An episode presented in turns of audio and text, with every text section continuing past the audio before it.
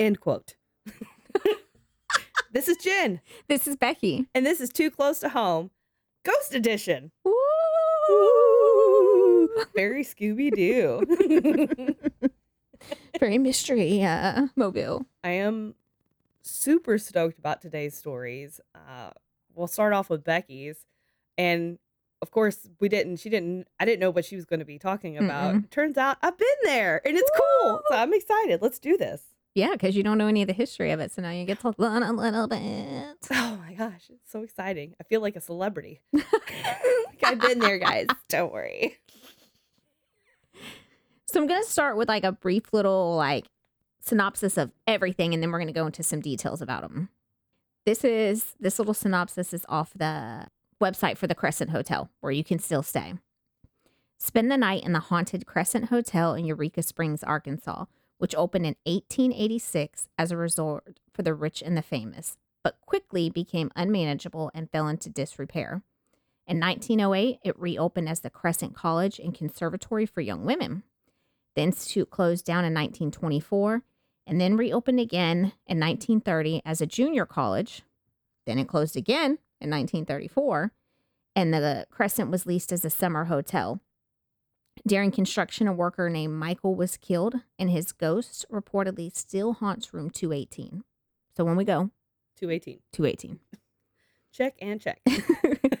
the hotel came under ownership of known medical fraud Norman Baker in 1937, who fancied himself a doctor. He turned the hotel into the Baker Cancer Hospital, claiming to have the cure for the disease, which he obviously did not. It's like makes me think of Tammy Faye Bakker. Maybe they're related. Brother and sister. Patients who died under his care were buried right in the hotel's basement. Ooh. So, just so you know, there's a whole bunch of dead bodies in the basement when you were there. So definitely no Ouija board because you're not supposed to do it in a graveyard. Oh, okay, then definitely not. Leaving the baby Ouija board at home that time. Yeah. He was arrested in 1940, but his spirits of the patients are said to still remain. Because the hotel is still open, guests often say they see apparitions and hear noises during their stays. And uh, Ghost Hunters even has some footage of some movement in there. There's a bunch of um, shows that have gone there. It's claimed to be the most haunted hotel in the United States. oh yeah. It's on a bunch of shows.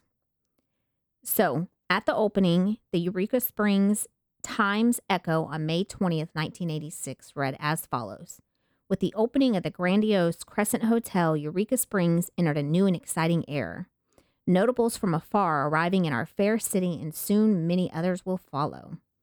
The Crescent, built by the Eureka Springs Improvement Company and the Frisco Railroad, is America's most luxurious resort hotel.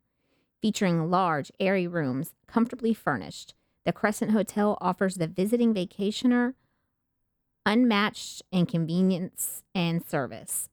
Tonight's gala ball will find in attendance many of the leaders in business and society. As guest of honor, the Honorable James Blaine, the Republican presidential nominee, will be attending with his charming wife, Laura. The very popular Harry Barton and his orchestra will play for tonight's festivities. In the grand volume of the Crescent, the opening banquet for the 400 celebrants will be followed by a dedication cemer- ceremony where the Honorable Mr. Blaine will be the guest speaker. I just want to make note that that was Jimmy's fault this time, It was. That's why I Not rolled us. my eyes. not us. We're not the ones ruining quality today, Jimmy. the hotel was built at a cost of $294,000, which is a lot of money back in 1986. Two years prior um, to 1986 to 1984 is when they decided to build the hotel. Powell Clayton and his associates chose the site. It was 27 acres at the north end of the West Mountain. The commissioning architect was Isaac Taylor. It was such a big undertaking that they had to make special wagons to carry the large pieces of magnesium lime, limestone from the quarry site on the White River near Beaver. Wouldn't that be the kind of stone that would hold the energy of ghosts better? Like, isn't there certain stones that Um, we're getting to that. Oh, Mm, but- snap. I can tell you've been watching your Ghost Hunters. Yes, girl, yes. A lot of dude bros. Bro, did you hear that dude? So, because of the uh, magnesium limes- limestone, it wasn't something that people built with often. So, a lot of people didn't know how to cut it, how to do whatnot. They had to bring in a group of specialists from Ireland to work with the stone. Snap. And Mr. O'Shaughnessy, I'm probably O'Shaughnessy. I don't, I'm sh- sure. I'm sure I'm messing it all up. Looks like a, a mix between Sean, S H W N, and Hennessy. So Shaughnessy. We're going to go with that Yeah, there we go. because the end part looks like Hennessy. So, How ghetto are you? on a scale of zero to 10, I'm a nine. Into that henny. the spokesman, he was the spokesman and the leader for the imported group. He said throughout the many years of his stoneworking, he had never encountered a stone with such density and quality as the right White River limestone. The walls were going to be 18 inches thick. That's how thick and big this stone was. Fitted with the use of mortar, and it would withstand the destructive forces of time and retain its original beauty for many years to come. And it is still standing and looking good Yeah. at least from the pictures. The magnificent structure was furnished in the most exquisite manner. It was lighted with Edison lamps, furnished with electric bells, heated with steam and open grates, had a hydraulic elevator. When I was there, we it was like a regular ass elevator, I think. But everything was like if you took out people just walking in there, took them out and took a picture, you would think you were back in that age. Oh, really? There really isn't a whole lot of like you might see the computers and then like I guess it was a bank at one time or something. I didn't find that, but who knows? It could have been. They're they're either teller spots or whatever. It's like that's the check-in and everything. Oh, really? yeah, it's it's really neat, but it's so opulent. Like I could see that. It sounds really beautiful. Mm, and the pictures I seen were. It just gives you that creepy vibe just looking at it. Oh shit, yeah. It's so it's old. like it's like The Shining, but minus the seventies. You just throw it back a little bit further, and it's like, ooh, I could feel, I could feel the ectoplasm. oh, yeah. I bet you could. Well, before we started, Jennifer said there was a lot of cats there. So let me give you a little history of the cats. Yay! There have been many cats that walked the halls. Um, they said there's just something like cats are just like drawn to it. And um, they had a particular cat that he was an orange tabby named Morris. He walked into the lobby and stayed for 21 years. He became a fixture of the Crescent and he was referred to as the general manager. This cat became the cat of not only the hotel, but also the community. A lot of residents recount. They said you couldn't go there without seeing him. And they actually ended up, it says today visitors can step outside to the East Lawn area and see Morris's headstone. His photo and remembrance poem grace our lobby. Oh, I didn't go down there to go look at that. I didn't Yeah. know. I, but in the lobby there is like a little cat door and everything. Yes, there is. Yes, they talk about it. And they still have like random ass cats that just wander about and they they let them. I guess they're mean, like, it keeps the the the mice away. So sure. shit. And maybe spirits too. Yeah. I don't know. Maybe they're like spirit that. indicators, like they looking up in the corner with nothing there. Maybe you should leave the room. Let them have a moment. So I didn't see too much about anything creepy or haunted going on or eerie when it was the colleges. But where all the real like bad juju comes to this place is when it became the cancer center. Mm-hmm. I'm going to tell you one particular story about a gentleman and his wife, and then we're going to talk about uh, Homeboy a little bit. So, in the spring of 1930, John Tunis's wife Lula was dying of cancer. In his private moments, John would beg God to not take his wife and would curse him for letting her suffer such a cruel end. By the end of May, Lula was running out of time. John placed her and their dwindling hopes in the hands of a man named Norman Baker. They prayed he could prove the cure that the medical establishment could not. Norman Baker was the founder of the Baker Institute. He was a flamboyant medical maverick with the new cure for cancer. he was always dressed in a white suit and a lavender tie. He owned a radio station and which had the letters of KTNT, which stood for Know the Naked Truth. He's very woke. very. Oh, just wait. I He's could, I could, in my head, I could see him with the, like the white suit, maybe a dark tie, and the straw hat. You know what yes, walking around talking about he knows their thing. he would fit perfectly in this time of our woke generation. Let me just tell you. He took the airways. He declared because he was also a radio personality. Of course. Um, he took the airways and de- declared war on big business and the American Medical Association. He believed that organized medicine was corrupt and chose profits over patients. He preached the gospel of alternative medicine, and he was the self proclaimed champion of the common man against the ownership class. And he was on Tunis, John, and Lula's side, and he had the cure. Okay. Keep in mind, he was filthy rich too. Right. We'll get into how he earned all of his money. It is doubtful that John and Lula knew much about the background of this man. He was a former magician who also traveled around and did um, mind reading with his first wife. so he started as a machinist. Then he saw a traveling act for like mind readers. So he became a mind reader. we just joined the circus. Then he turned inventor. And then he turned millionaire businessman. And then he became a radio host. And then he became a cancer doctor. Which I feel like you're missing a lot of years there of education to be a cancer doctor. And yeah, There's but not a lot of time for all those careers. so what you're telling me is it's very similar to the Facebook doctors who know the cure for COVID and how to Right, treat it. yes. And okay, yeah, that's I read a pamphlet one time and I know. yes, that was the vibe that I got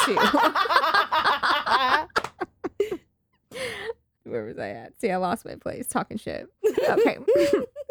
They couldn't have known that Norman's magic elixir, air bunnies there, people, was nothing more than a useless mix of watermelon seed, brown corn silk, alcohol, and carbolic acid. But this was the cure for cancer, y'all. So if you want to go whip some up, There's a recipe. right there at your house. You're welcome. yes, you're welcome. Pledge your donations to us. We're giving you the cure. Just pledge them, okay? Too close to home podcast. they clearly didn't know that all Norman Baker had to offer was an excruciating pseudo treatment and betrayal of their last hope. But they learned. John Tunis would later testify in court against Norman Baker. And he would say, She took the needle treatments. She told me it was awful, that five or seven needles a day were stuck into her, and they would hold them there until the medicine ran out. She said it didn't do much good, said she wanted to go home, that she was getting worse. She was in terrible shape when she left the Baker Institute and went down in bed right away. Lula was dead by Christmas. Damn. Yeah, he was a he was a saint, man. That's my new favorite holiday song, though. Dead by Christmas. Norman, Mr. Dr. Baker, whatever the hell you want to call him. Yes. He bought and paid for a biography about himself called Doctors, Dynamiters, and Gunmen. and I bet you that was real neutral. Not at uh, all. It was 100%. the author, Alvin Winston, wrote This is an inspirational book for young and old. A fact story of how a man fought his enemies, how he faced gunmen, dynamiters, and enemy doctors, how he fought the medical racket, the radio trust, the aluminum trust, and I thought you were about to say Illuminati, and I was like, God damn, he's doing everything. and he did it for you. Oh my God. there is Such a n- saint. he is. Thanks, Mr. Dr. Baker. There has never been a book prepared so carefully. This makes it the most important book ever written. Read the life story of Norman Baker, the greatest man one man battle ever fought. I tried to find it on Amazon to read it, couldn't find it. Must not been that great. Just kidding, I didn't want to read that garbage. Was it a New York Times bestseller? Hmm, we'll never know. We won't. I'll pass. That was how Norman Baker wanted the world to see him as a crusader who fought to protect the common man against exploitation. Because he was woke. But behind the mask of humanitarianism was a man who leeched off the sick and dying to make hundreds of thousands of dollars. So we're gonna skip some of that because I'm like, nah. so there was so much information about him, and I got so bored reading about it because I was like, you just irritate me. So I'm sure you've met um doctors like this guy though, Uh, who thought they were we the all? Bee's oh, knees. oh yeah, they could just they know everything. Like I said, his background started with him working as a machinist, and he would travel town to town making tools. This is when he was in town where he's seen a mind reader, and he met a woman named Teresa, and they traveled doing these shows for four years. And then one day he was tinkering in his brother's garage, and he actually created the air Calliaphone. Do you know what that is? no. I'm gonna as soon as I show you a picture, you'll know what it is. It's a type of organ, and they use it. Think of like the big organs that you see in like movies, Uh-huh. um, at churches, Right. or at the circus. Because here you go. Here's a picture of it at the circus. Oh, okay, gotcha, gotcha. Yeah. So he created the air one. Oh, really? It used to be hydraulic, I think, or run Mhm. off steam or something, and he created where it just runs off air. That's where he got most of his money. He sold the first one for five hundred dollars, which today is about ten thousand dollars. Damn. Yeah, and he made and sold these until oh, I I skipped this part. He also decided to open up a art correspondence class, um, school. I'm sorry, not a class, a school, where he would teach people how to be better artists. But he was not an artist himself, nor did he have any art capabilities. I'm gonna teach you what I don't know. Yes. so once again, just a con man. Like Did he send out like the pamphlets, like the little envelopes where like, can you draw this bear? Like the art that's where they came from. Did it really? No, no. Oh, God. I've just been smart like. I'm dead. no. Um, he went on to do many other jobs, and then he decided this is when he was going to attack the medical community. He just like decided one day, you know what? I don't think they know what the fuck they're doing, but I do. I do. you, you know me. I can make a fancy organ. What do do these it all. doctors know? Nothing, Exactly. apparently. Nothing. He decided to publish an article in the December 1929 issue of the new magazine TNT that related his findings. He asserted that using aluminum products, especially alu- aluminum cooking utensils, cause cancer, which people still um, hold steadfast by that. Except for the people who like to wear the hats. Oh, you're right. I wonder if those are the same people that say like the aluminum in the deodorant and in the cooking stuff causes cancer. Because you know people still say that shit. That's true. like he did, you know, that legacy is holding strong. yeah, Um, very strong. a thousand years later, because that was 1929. This is 2022. It's almost been a thousand, no, a hundred years. Jesus Christ, Becky, get your life together. I wasn't gonna say anything. I was like, Jimmy can edit that later. He warned that cancer was not curable through operation, radium, or X-ray, which they were doing that, you know, drink radium, and that shit wasn't right the right answer either. His new cure used none of these. He referred to surgeons as cutters. Norman's cure was non surgical. Again, it was a series of injections. These injections would eat the cancer without harming the surrounding tissue. And the public could rest easy, knowing that there was somebody out there that could cure cancer without carving them up. So Real you're welcome, blessing. world. You're welcome. there was only one problem. All his patients died. That's a little, just a tiny hitch, just a tiny one. So the first one passed on November 25th, and the December TNT hit the newsstands anyway, with the front page proclaiming cancer is cured over a smiling picture of Baker and two associates. Three days after Christmas, his second patient died. The third and fourth patients died in January and February. In March, Norman reprinted the December issue detailing the miraculous recovery of his five patients. They all dead, but he told them They miraculously recovered in heaven. that you know what? They were cured of cancer when they went to heaven. yes. So I mean, was he lying or was he just twisting the truth? He's making it work for him. In May of 1930, the last test patient died, and Norman reprinted the TNT issue again without changing a word. so he's printed it three times about how he is curing everybody. Everybody. Her for you, he's Oprah. Got one for you. I got get a one cure. for you. You get a cure. yep. He acquired the cure from Oz Oz's O Z I A S. Y'all, you guys could probably pronounce it better than me. In January of 1930, and opened the Baker Institute.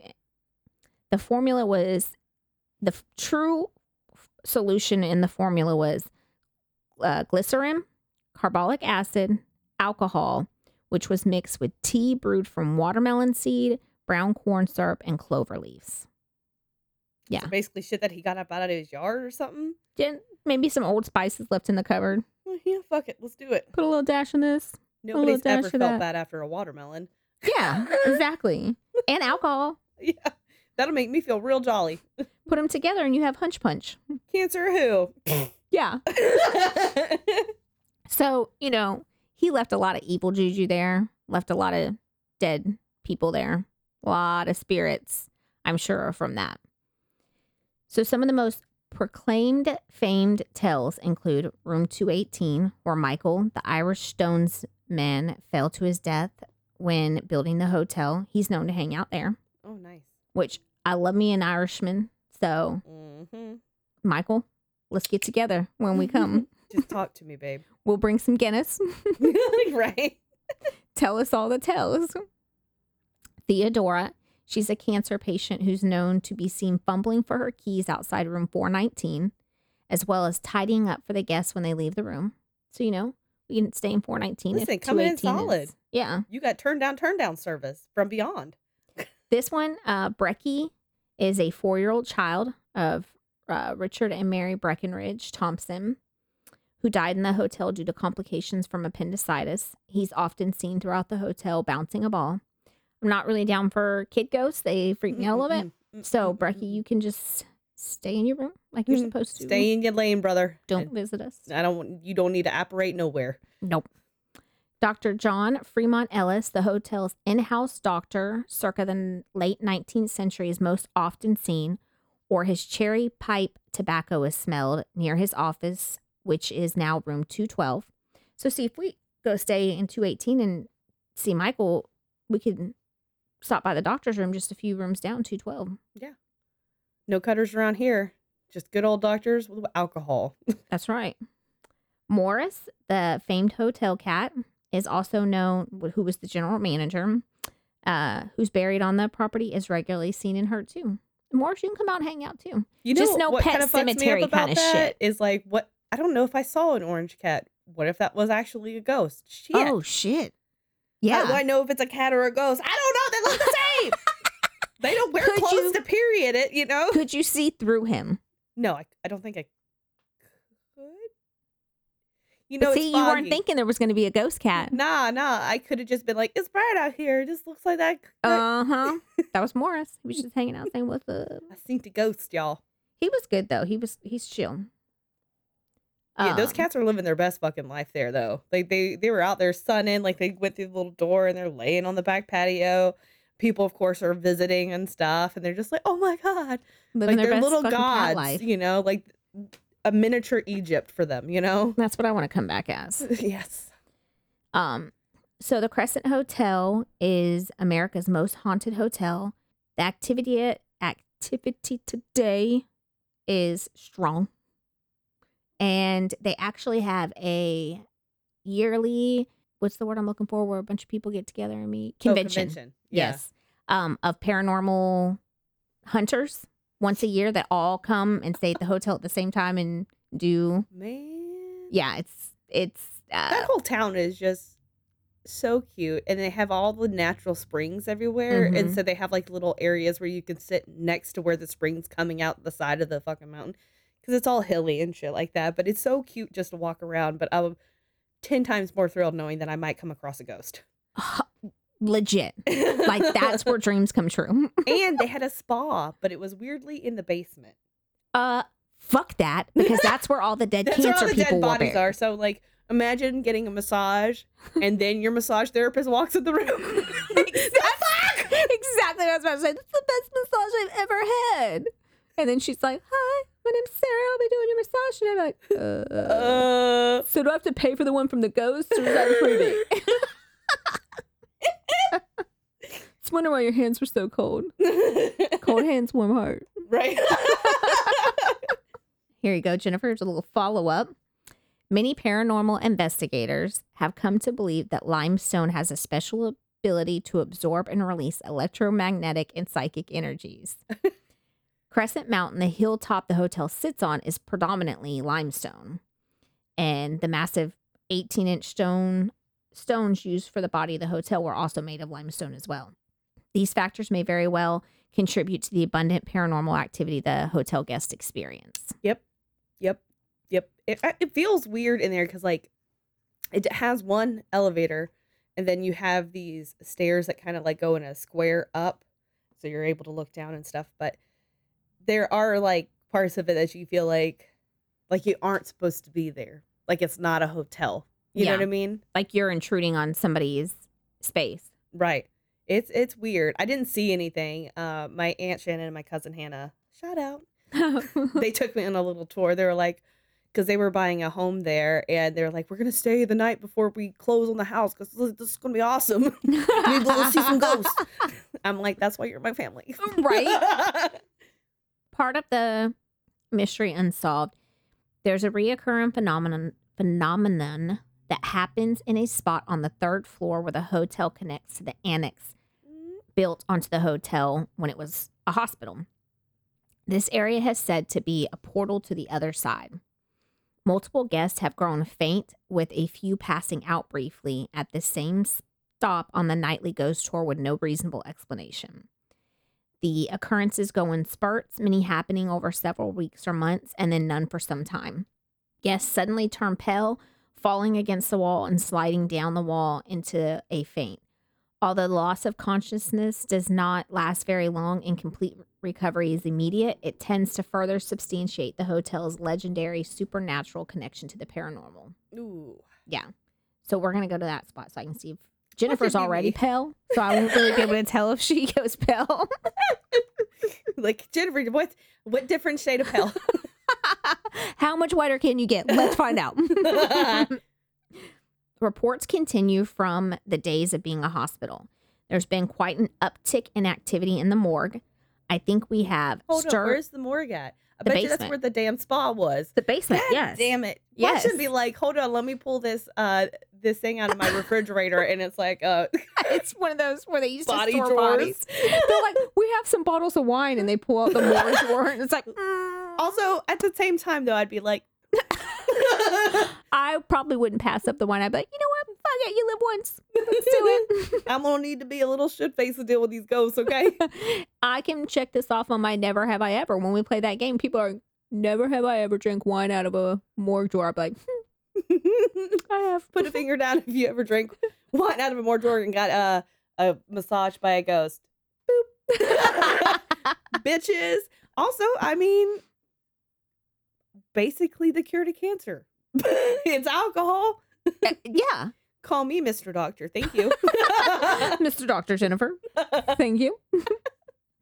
they think they have stirred things up a bit with discovery of the remains, says Deborah, the Duchess, manager of the nightly ghost tours, referring to the 2019 uncovering of a secret bottle grave of the Crescent's most fam- infamous resident owner, Norman Baker. A certified archaeological dig found hundreds of bottles of Baker's secret formula, as well as jars containing medical specimens that had been surgically removed from patients. Mm. They found that shit in the hotel. Shit. Legit. And then they messed around with it. And if we all yes. have seen a ghost show, construction makes shit pop off. Yes. 100%. Isn't that creepy as hell? They found bottles of his fucking Ooh. juice. Down there. Juice. I don't know what else to call it because that shit was not a cure. No, it's not a cure. So all it was was some juice. It's his hunch punch. It's a hunch that it might. Cake. I wonder how strong that alcohol is now. It's been down there fermenting. Oh. Watermelon seeds and tea. Oh yeah. Shit, just smell it and you'll be drunk. I wouldn't drink it. No. No. But I've drank a lot of things in my life, but it probably won't be that. will not be that. 100%. Unless you dare me. Double dog dare me. Triple dog dare you. Done. Give me the bottle. Now we have to. yeah, I have to. Uh, a dark figure has been seen recently in the morgue, and there has been an increase in cold spots and reports of people being touched. I have mixed feelings on being touched by a ghost, but as long as it doesn't want to hurt me, we can like high five and shit. But I love that. I mean, as long as it doesn't hurt me, we can high five. Yeah. I'll even give you a hug. I feel like that's something Emma would say. You know what I mean? Oh, yeah. 100%. Uh, year round, the hotel hosts paranormal thrill seekers. Over 35,000 of these ghost hunters will take the tour annually. The interest has spurred an entire community of paranormal enthusiasts who participate in a Facebook group called the Crescent Hotel Ghost Tours. Over 5,000 members from across the country have shared thousands of their photos and paranormal experiences while visiting the hotel. If you can't sleep one night, get on Facebook. Check out all the creepy ass pictures that people have taken there. Oh yeah, yeah. That'll help you sleep real good. we're gonna end up doing that while we're there. You know that, right? Lee? Oh. We're gonna we're gonna be reading about it. I so I stayed at the La Concha in Key West, and that's the oldest, tallest building. I think it's like four stories. It's Key West, prime hurricane area. Yeah. And one night I couldn't sleep, and so I was like, I wonder if there's any ghosts in this hotel. and we were close to an elevator, and they're like, and on this floor, this guy on New Year's Eve, he was trying to back into the elevator with like a tray of like dishes and stuff from the pa- party upstairs, and the elevator didn't match the shaft, and so it was just literally doors open, open shaft, and he fell down, and I'm like, and of course my room's right by the goddamn. I You- definitely didn't sleep that night. You didn't go out there and see if he was out there? Girl, I don't know what I would do. Could you be? I would have went out there. we did go on a badass ghost tour. At the end of the ghost tour, the guy had holy water, and then I guess they take eggshells and they crush them up, and then it makes into a powder, and you can put it on you to keep you safe from ghosted and everything. I'm just Hmm. rubbing the shit out of those eggshells, Uh, you know, dousing myself I- in it. don't want to go on a ghost tour that requires holy water because I feel like those are some evil fucking spirits. I want friendly ghosts. I want chill ones like tidying my room. This one bitch tidies your room. Yeah, Can she pack my luggage? right. I'm cool with that. massage ghost therapist Okay with that. down. Evil spirits I gotta douse with holy water. Gonna Not okay. No for me, dog. no for me. if you go on to their website, you can see a picture that was recently taken in the ballroom, and 100% there is a ghost in the background. I am going to pull it up real fast and show it to Gemma. Mm-mm. you I see it now? Like the sleeve. Like Uh-huh. yeah. Almost looks like you can see a tie. Yeah, Mm-mm. yeah, super creepy. So yeah, creepy. That back view of the hotel. I can't show you because I can't take the thing off. There's that red awning at the top. I did go out in that area. Well, I mean, I didn't go out out because you know I'm fucking scared shitless of heights. I was just like kind of glancing over. So like we went up to that floor. I think that's the highest, and then we walked down the stairs. But up in that that hallway where that awning is, is where like they have all the historical pictures and newspaper clippings. Which I mean, obviously was not going to stop and read a shit ton of that. right? I'm the worst one to take to a damn museum. Look at the shadow. In the back. Mm. That's room 218 where Michael is. I need to go back to the tidying room lady. Like, come on, you better be leaving some chocolate on my pillow. But even on their website, which um Oh, oh, that one's really creepy. Oh, that's Oh, never mind. It's a person. A real person. I thought I thought I was like, oh, oh my god. oh my god, it's creepy. oh no, it was just a regular person. They just happened to have a scurry. just scurrying. But there's tons of stuff people posted and there's some creepy stuff, man. That's not a far trip. I mean, it's like nine, ten hours. Yeah. You're working on the weekends. I could take a couple days off. It's summertime. We slow as shit. Yeah. Girl, we go. I will talk to my Aunt Shannon tomorrow. Oh, I'm leg- I'm for real. JJ will never go and stay here with me. What? Oh no. Jimmy, would you do it? He's like, yes, I would. We'll take our little speaker microphone thing that we took with us to JJ is not like well, I mean, he might go and stay. He just wouldn't like go on any adventures and go up to like the area where people pass out and shit. He would be the one to pass out though. He would. That's why we have to That's like. why he'd be like, nah, dog. if I get him drunk enough, I can get him to do anything. I, I oh, he did tell me the other day. He was like, uh, we're sitting down on the back porch, and he's like, I really want to watch Joan of Arc, and I'm like, okay. And he's like, Jennifer really got me interested in it when Oh. I guess he like just recently listened to that episode because he's caught up. So I'm like, what did you go? I think he went back to ones he might have missed, and Yeah. so he's like, really wants to go watch. He was like.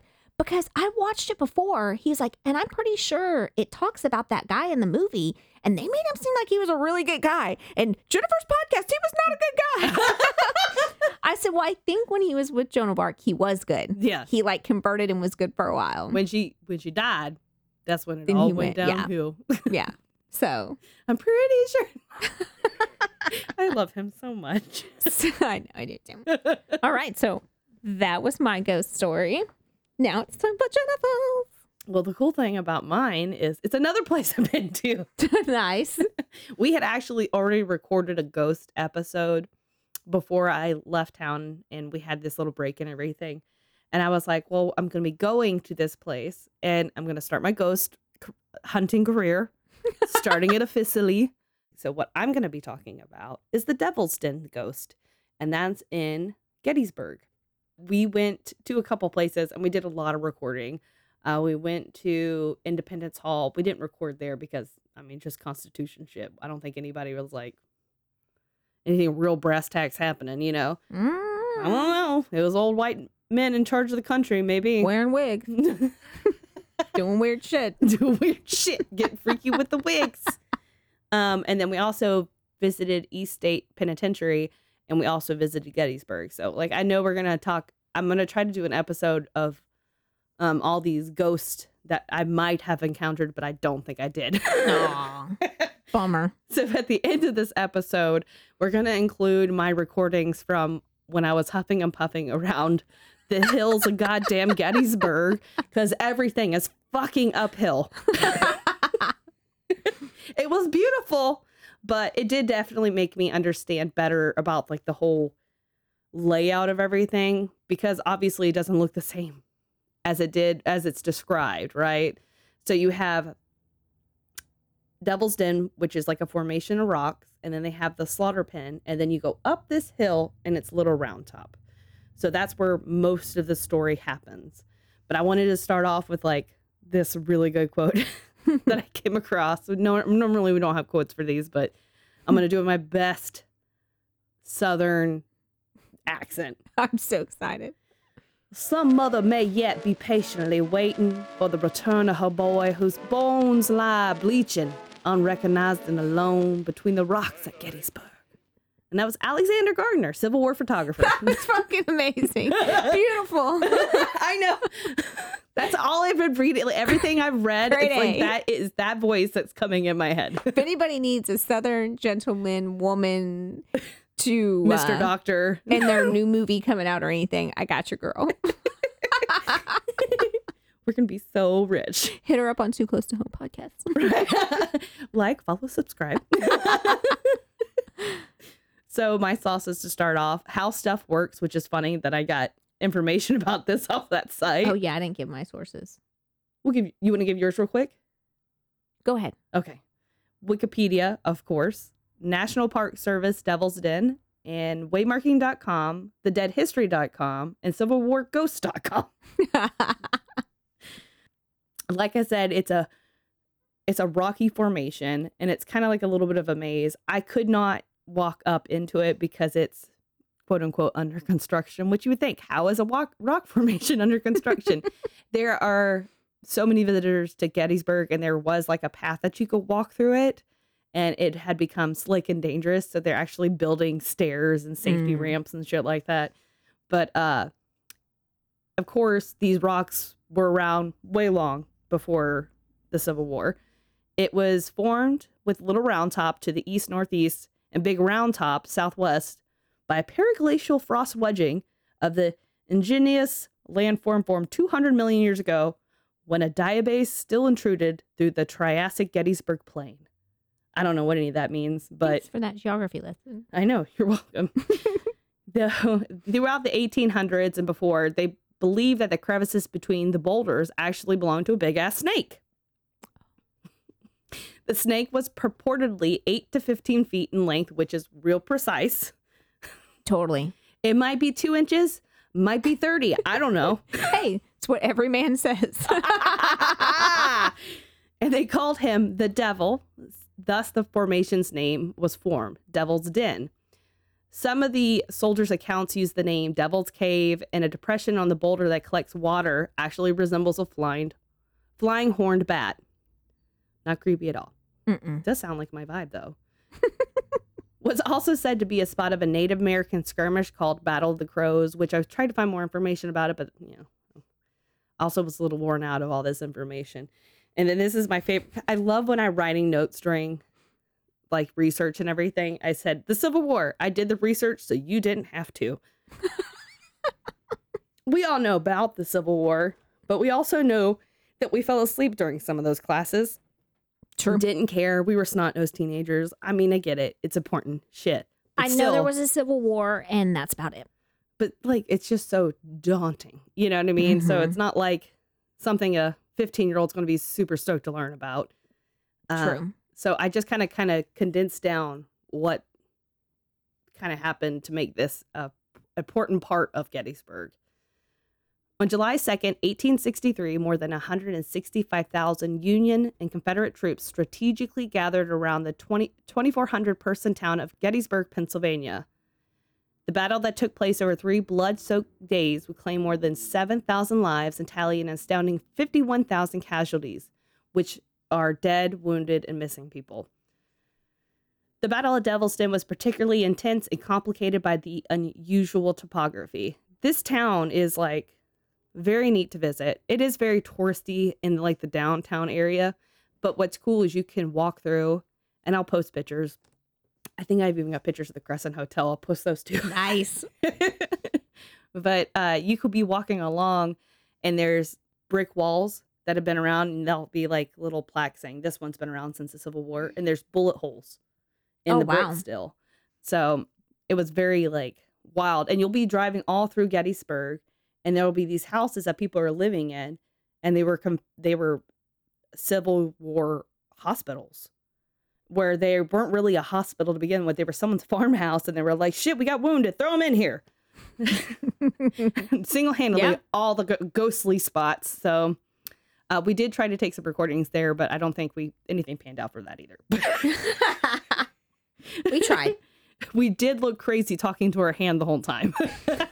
I'm sure you did. the Devil's Den was held by Union artillery and infantry, which with snipers in particular. And the barricade is located at the top of Devil's Den along the ridge line, which is a he- nice upwards walk. and I was real fat for that. There's a dirt path that winds through the rocks until arriving at the top of the barricade. On the second day of battle, some 5,500 Confederates from Major General John Bell Hood's division drew upon Devil's Den. Hood himself was wounded during the fight by shell fragments, and he remained lame the rest of his life, which I mean, feel like that's an afterthought. Like, if I get wounded in battle, please don't say I'm lame for the rest of my life. Joined by 1st uh, Texas, 3rd Arkansas, and the 44th and 48th Alabama Brigades, the intense fighting began. Brigadier General John Henry Hobart Ward of the Union called for his 99th Pennsylvania Regiment as reinforcements. However, a second wave of Confederates fell upon them from several Georgia regiments. After severe fighting, Confederate sharpshooters captured three Union guns. All the while, the 40th New York and 6th New Jersey Union regiments joined the battle in an area near the Devil's Den called the Slaughter Pen. I walked through the Slaughter Pen not knowing that's what it was. oh, jeez. So like we were up by a little round top and I was looking at a map and there's not it's not like a mall. You're not gonna stop and see these signs that like you are here. You know? really shocking. I'm having to look at like Google Maps and the National Park Service has an app too, but it's like an audio tour self-guided and it takes you in a certain direction, but I really wanted to get down to Devil's Den. So I'm like, it's right over here. I started walking and then I kept walking down this hill and down this hill. And then I realized it was so far that I knew I wouldn't want to walk back. So I made everybody stop, go back to the cars and bring them around. But I, to get to that, I had to walk through this like real marshy area, and that's the slaughter pit. Mm-hmm. And so it's like super muddy. So you think all these troops coming in, converging Mhm. and fighting, and it's not flat. It's full of like these big, huge boulders and rocks and everything. So it's like just throwing up extra tough to, Yeah. to, to do. Blood everywhere, guts, people crying for their mamas and shit. Yeah, for mm. real. So once the Union retreated, Confederates took Devil's Den, and one by one, Confederate sharpshooters began fighting at firing at Federals on Little Round Top, picking them off one by one. This battle was considered a Confederate victory, but we all know the South did not rise again, and eventually the United States became whole again after their loss of the Civil War. In total, during this battle, there was 467 killed, 1,600 wounded, Damn. 500 missing in action Eesh. there is some like interesting photos of that battle site because as we know photography was kind of like getting that was one of the first battles that in american history that they were able to capture a photography of and you'll see like there's one super famous one of like a confederate and union soldier like dead next to each other well they ended up taking like the dead confederate soldier dragging his corpse over so they just took all these crazy ass photos and stuff. It's real wild. You have all this, and people laid out there for days. It wasn't like everybody was immediately buried, and everybody died a very harsh, rough death. And if anybody knows anything, that's perfect ghost soup. Oh yes. I wanted to talk about the hauntings. In an article from the Harrisburg Telegraph in 1939, stated that there was a report of someone seeing two men walking on the side of the road that appeared to be injured. The person stopped the car to see if they needed help and noticed that they were carrying rifles and were dressed in stained and bloody old fashioned military uniforms. The men told the Good Samaritan that their friend needed help and was propped up on a nearby tree. He walked with them to the tree and saw the man lying there with an obvious chest wound. Chest wound. He told the men he would drive to the nearest gas station and call for help. When he got to the gas station, the attendant said, Don't bother going back for help. They won't be there. They're the restless dead of Gettysburg. By the end of the battle, over 2,600 men had been slaughtered in the area in and around Devil's Den and such aptly named natural sites as the Slaughter Pen and Bloody Run, which is actually called a it was a creek. So Mhm. like there was so much blood they called it- Bloody Run. okay. Just feels like get like biohazard. Many of the air- uh, I visitors was going more with sad and scary and haunted. And, And I'm like, went "Well, with that's biohazard. That's disgusting. Don't you know about bloodborne illnesses? I do. I do. Many of the visitors to the area report that their cameras, video cameras, and phones suddenly won't turn on or take pictures. And then they'll move on to a different spot only for them to turn back on and start working completely normal. Did not experience that myself. Damn. I know. So upset. Although, if it had happened, I would have been super pissed. Were you really feeling with all your energy you wanted to see some ghosts or were you a little scared? No, I really wanted to see it, but it was like, it's hard to look at it and be scared of the area you're in because now it's just fucking beautiful rolling hills and trees and valleys. And you didn't have the I didn't, vibe I didn't have the vibe to get any ghosts. no, and if if it had been nighttime though, I think I would have been fucking scared shitless. Can you go down there at night? I don't know if you can. I I think it closes at sundown, but I think there are tours that you can go on, but they're guided, and I think they're on a bus or whatever. Which I mean, buses run through there all day. It's not you drive into Gettysburg without realizing you fucking drive into Gettysburg. it's just this is a battlefield over here, and here's some monuments, and here's some more monuments. And you hear about every single one of these regiments because all their monuments are all throughout the park. Mm. A frequent sighting at the Devil's Den area is that of a disheveled man. He's barefoot, wearing shabby clothes and a floppy hat, and he often walks up to people and tells them, What you're looking for is over there, as a helpful guide to what the visitor is looking for. He then promptly disappears, leaving those that have encountered him look bewildered. The odd ghost has a name for himself as the helpful hippie. Sounds like my dad. Thought to be a spirit of a Confederate Texas soldier, this ghost has been captured in photographs going as far back as the 1970s. He's even shown up in pictures that didn't detect him when initially snapped. Did you mm. get a picture of him? No, I did not. Also, I was very distraught because I did not know where things were. I was like trying to figure out where the slaughter pen was, you know, because there's not a ton of signage. And I'm like, I even said to the recorder, I'm like, I keep hoping for this ghost to pop out to tell me what the fuck I'm looking for because I'm very obviously lost. The helpful hippie. Apparently, he ain't helpful today. Not today. There are several reports of ghostly apparitions appearing right in front of tourists at the Devil's Den, but as soon as they try to snag a photo, their devices will flicker and die. One ghost, known as the Ghost Rider, is known to often wander near the den. He will materialize instantaneously, accompanied by the sounds of gunfire and shouting, and then he'll v- vanish as quickly as he appeared, leaving few clues to his true identity. Which that sounds like a um, what is that haunting called? Where it's more like a memory frozen in time. Mm.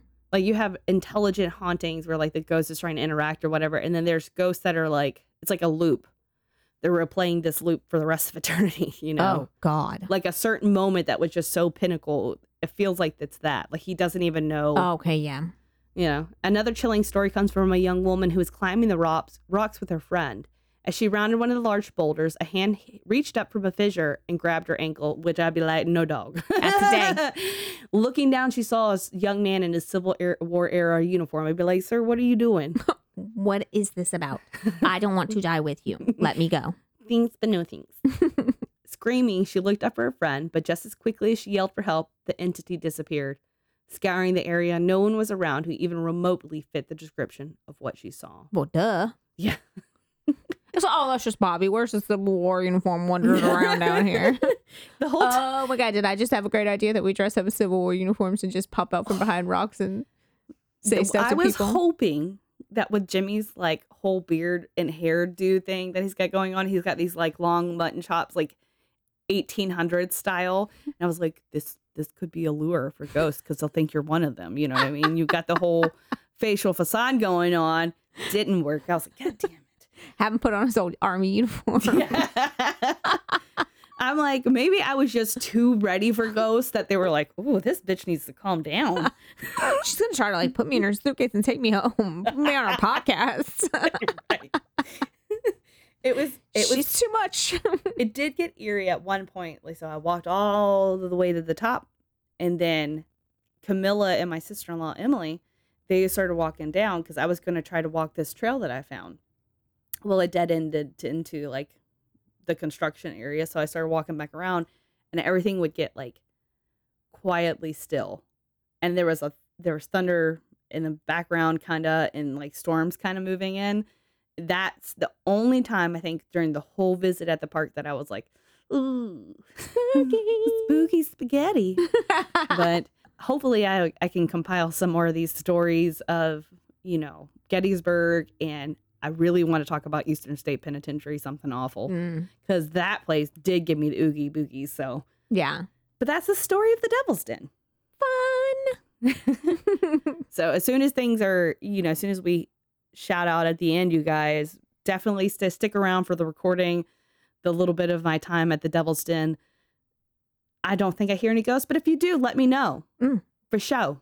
I hope I do. In other news, uh, if you guys love our podcast, don't forget on the platform that you listen to, rate and subscribe. We would really appreciate it so we can spread the sickness that, that is Becky and Jenn. Yeah. we recently hit over a thousand followers on Facebook, and I want to say thank you guys. yes, thank you. It, it truly is one of the things that we really enjoy. We love doing this podcast. We do. we were bummed we had to miss some time uh, for a little bit there, but we had, you know, life goes on, you know. Yeah. But we're we got Finished school. My kid broke his collarbone. Sickness running through the houses. over here. Yeah, shoot. So People trying to kill themselves, you know, that didn't really happen to us, but like, you know, just Yeah. drama, drama. But things are kind of settling down. And whenever you're trying to get into like that summer schedule with your kids, Mhm. you moms know. That's You just tough. it is. You have to add like buy more snacks and shit, and then you have to hear. I was sitting there yesterday know, trying to have a to meeting with my boss, and she's just like in the background. We're fixing to make a Sam's run and load up for all these children that eat all my food and my money. It's the day for Costco. Costco got too much organic shit. I'm not about that life. I'm not buying in bulk because I want a hundred million organic carrots. That's not who I am. I like. Uh, I can't eat it now, but they have this sandwich at Costco, and it's like ham, not ham, turkey provolone pesto on a Mm. ciabatta bun, and it's like Mm. toasted, and that shit is chef's kiss. Yum. I can't even eat that anymore, but 10 out of 10, my favorite thing in all of Costco. Yum. You buy it in like like the frozen section or is it like at oh, the no, it's at the like the the food court with the hot dogs and shit. Mm. Sounds Girl, delish. We'll have to make a Costco run and get you one of them things. Mhm. Yum. but uh also we got swag now. yes, we do. and it's really nice. Like we um went through this company that usually does it for like people trying to fundraise and stuff. Mhm. And so we picked out some like quality shirts and everything. And so it's not even like vinyl on shirts, it's like sublimation. So it's very nice, very comfy. I just got mine the other day. I ordered another one. So if you guys feel like helping out, you know, everything that we You do Support us. yeah, everything we do is free.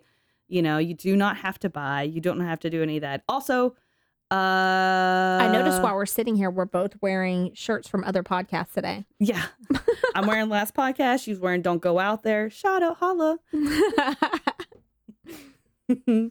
well, it was been nice talking about ghosts with you. it has. And in the meantime, I need all of you to stay safe Keep your head on a swivel, and don't bring it too close to home. and if you do, Get video of the ghosts. please let us know. Yes. Tell us how they touched you. Show us on the doll where they hurt you. Bye. Bye.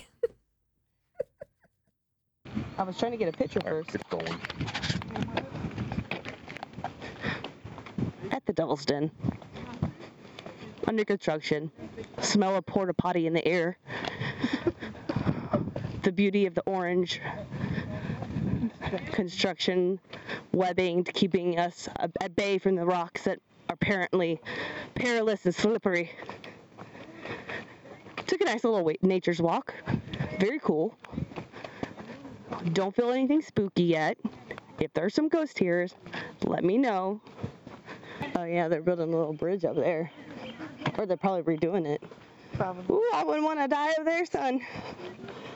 Thing they didn't even have none of this fancy ass walking shit like uh, Oh, bridges yeah, and shit back in those days. Dad, are you guys tired of walking?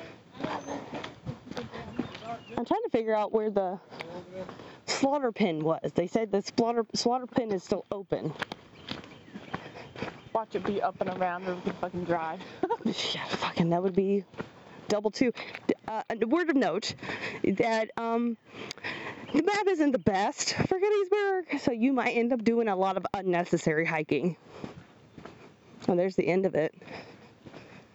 So I think it's the between Little or Big Round Top. I don't know. Medium rock. Medium Rock. Yeah, we can walk up there. We could also drive up there Oh, god damn it. because this is the way out. Yeah, well, we're not gonna go out that way. What's that say up there? What? Yeah. I will say, brigade thing. oh, so it's like a, you could park up there, I think. Ooh, the fuck. So where's the slaughter pen? I don't know what that. Oh, I bet you that's what that is.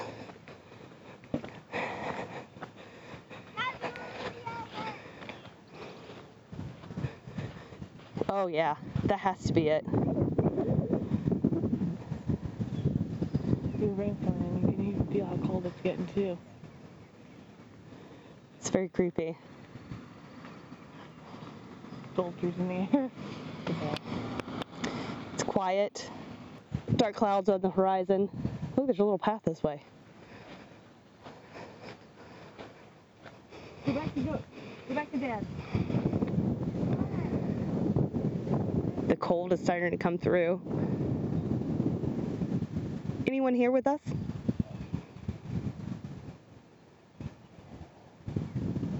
What's your story be known? I was hoping that soldier that they say appears and tells you what you're looking for. Because I am currently looking for something at the moment. and he's not appeared. So, hoax? I don't know. Hey, Jimmy, I'm walking up there, and then I'm coming back down. It's too steep for mom. Come on, Camilla. Stay with me, girl. Why don't you walk right in front of us stay to the right? That way we can let you know if a car's coming. Go. Go ahead, baby girl. Go ahead. You got a dandelion? What? You got a dandelion? Dino. A dandelion? Yeah. Hey, it's gonna be easy going down. Oh yeah. I just thought about that. I was like, oh man, this is suck going back. No, we're going downhill next time. That, that the observation tower. Yeah. Second one. Ooh, somebody took the net down. Ooh. Come on, like, get in front of us, babe. Ooh, a bird just crossed the line. I'm gonna go down that trail and take a picture. I'm not gonna like walk because I love me and I don't want to die, But like right there. but I need pictures. How dare they write this down? This would be a good strategic spot though. Uh, Okay, no, I'm not gonna do that. They're working on it. Just kidding. They're here.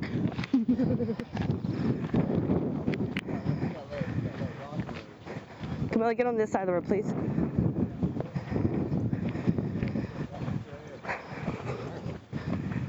The tree's under construction too, apparently.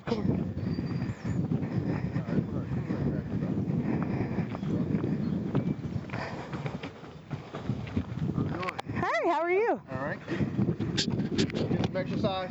Yeah. Get them steps in. That's right.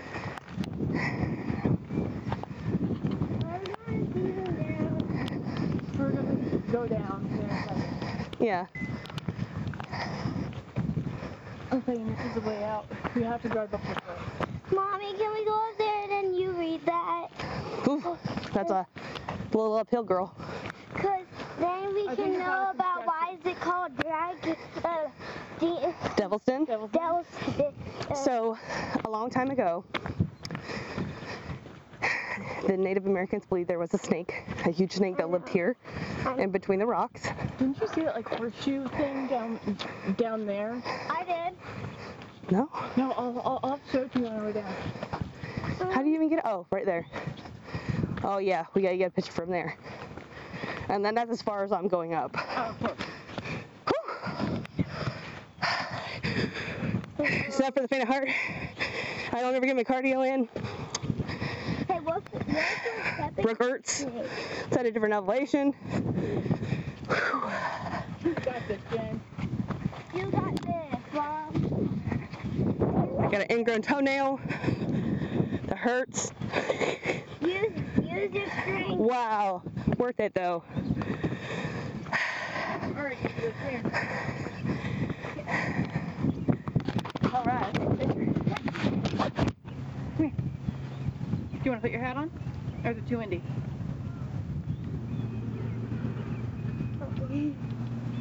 There. All right. All right. Let me see if I have enough signal. Guys, meet us up here. What?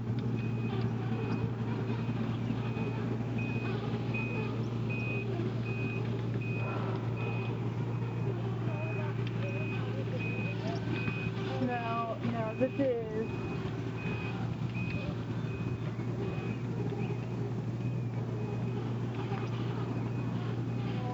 Pennsylvania Infantry. Fought on this line and the unit door second. This is the one that talks about the snake. No, wait. I don't think you can. I don't. That's not this one. Um, it's a different one. Yeah. A different rock stone. But Jenn, when we were by that sign, Yeah. it was somewhere in the field, like off to the right. I could, um, I could see like a the horseshoe or a snake-looking thing. Oh yeah. Yeah. Milla, stay over here. This side.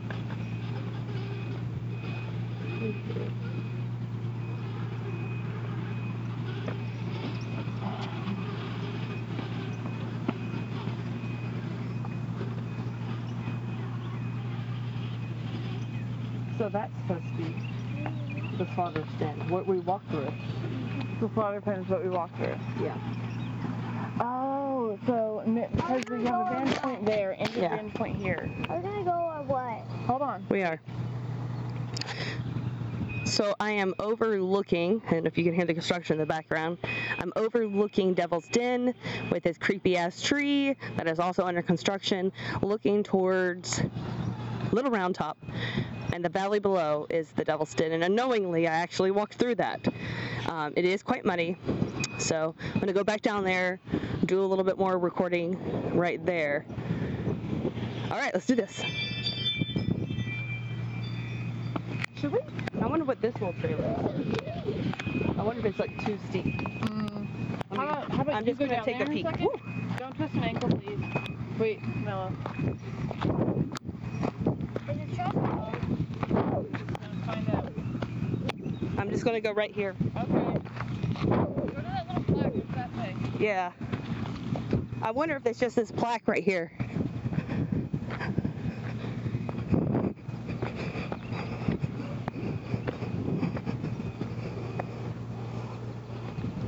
I think the trail goes all the way down, but why don't you two go that way and I'll go this way? Okay. That way, just in case. That way, now all of us are having to come up. Camilla, go with Emily. Hold her hand. All right, guys. Going solo for this part. Coming down the side of the Devil's Den. Fucking sm- sounding like fucking snakes and everything coming after me. No big deal. Oh, it's a trail. Yeah.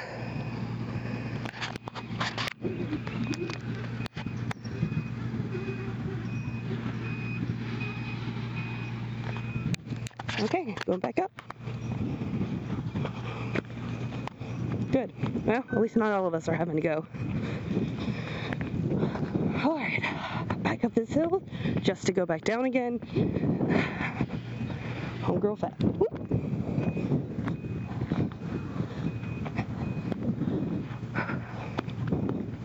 All right. Imagine the revelry as this was the win for the Confederates at this site.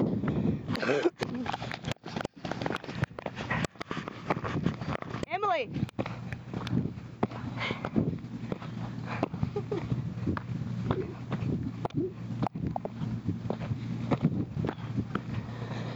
Oh, it's fucking creepy out here.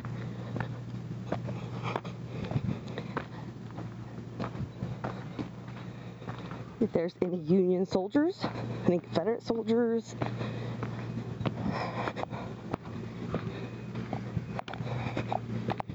Not picky, although I'm highly creeped out. What's this sign say?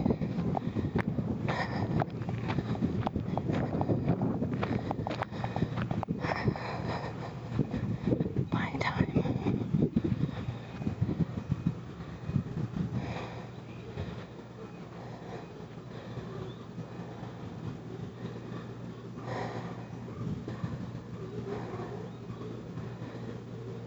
Yep. So as confirmed. Okay. So I'm headed back down around the edge of Devil's Den. Headed back down to the slaughter pen. See if I can get anybody to talk to me.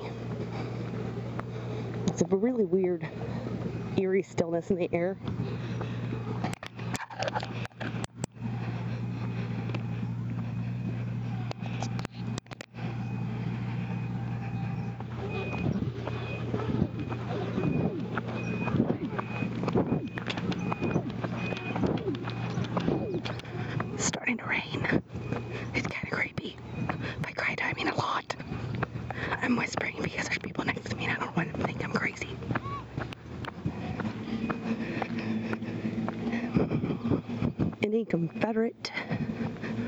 soldiers here, let us know.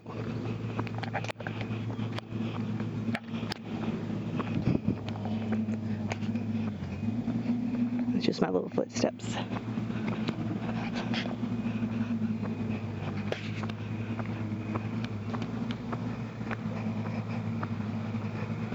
headed back down towards the slaughter pen and as there's a little light sprinkle in the air and I keep waiting for the soldier who tells people what they're looking for to pop out because for a hot 10 minutes there, I was not sure where I was going, what I was doing. I've been walking all over this goddamn valley, so my foot hurts, but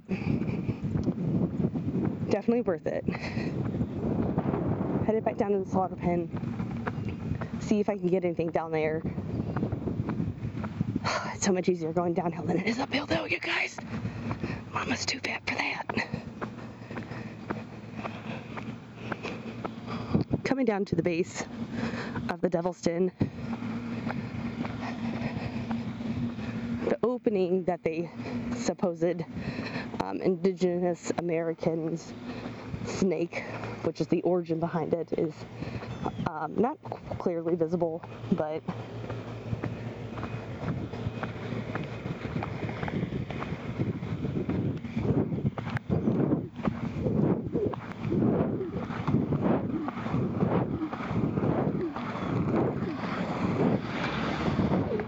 people coming by.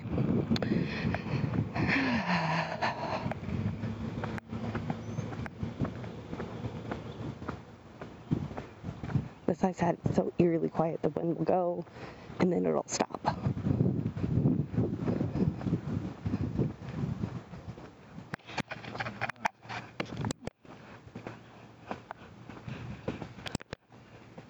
Okay, so there's Devil's Den. That's a little round top. This is a slaughter pen. And I didn't realize it as I was coming through, but I was actually climbing over some of these rocks. did you um, feel anything? It's it's hard to explain, like, because like I am hungry after all, but I don't know. Some of these sites, uh, like, just I don't know, been feeling queasy. But I will say when we got to the top, and you get to the top of this and everything, it walks, it winds up, and then there's another monument where you can overlook everything Mhm. between there and there. It's got really still quiet, and the darkness just kind of rolled in, and it was just weird feeling. yeah, I got some. I took a lot of pictures. Um, you know, hold it like that. Oh, I mean, can it pick you up well right here? Yeah. Uh, of course, it's starting to rain right when I wanted to go to the um, slaughter pen. That's what me and Emily walked through, and I could see why they call it the slaughter pen. It was really muddy and dense. Mm. Yeah, I was climbing. It's like a little I valley. was climbing up and through some of these rocks. There's so many little crevices and shit in there. I bet you there's some bones still there too. I mean, I was trying to eyeball stuff. I thought Is I our saw. car unlocked so they can get in? Should be. I think I saw like a looked like an old glass bottle or something. Couldn't really tell. I don't know. It's just something. I've been here a few times now, and uh, the unlock on them just in case.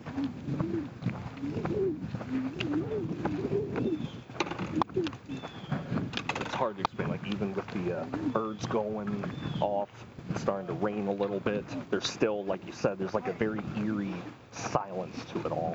Yeah. I don't know.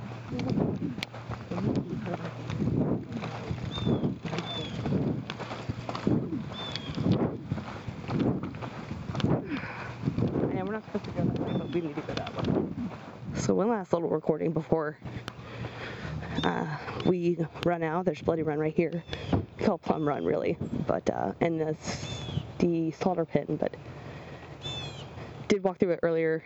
Didn't feel anything. Did see a lot of water. Zero out of ten on Ghost. Ten out of ten for views. If you enjoyed this episode of Too Close to Home, don't forget to rate and subscribe to us on most platforms. Follow us on our social media at Too Close Home Pod on Facebook, at Too Close Podcast on Instagram, or if you have your own Too Close to Home experience, shoot us your story at Too Close to Home at yahoo.com. Thanks for listening.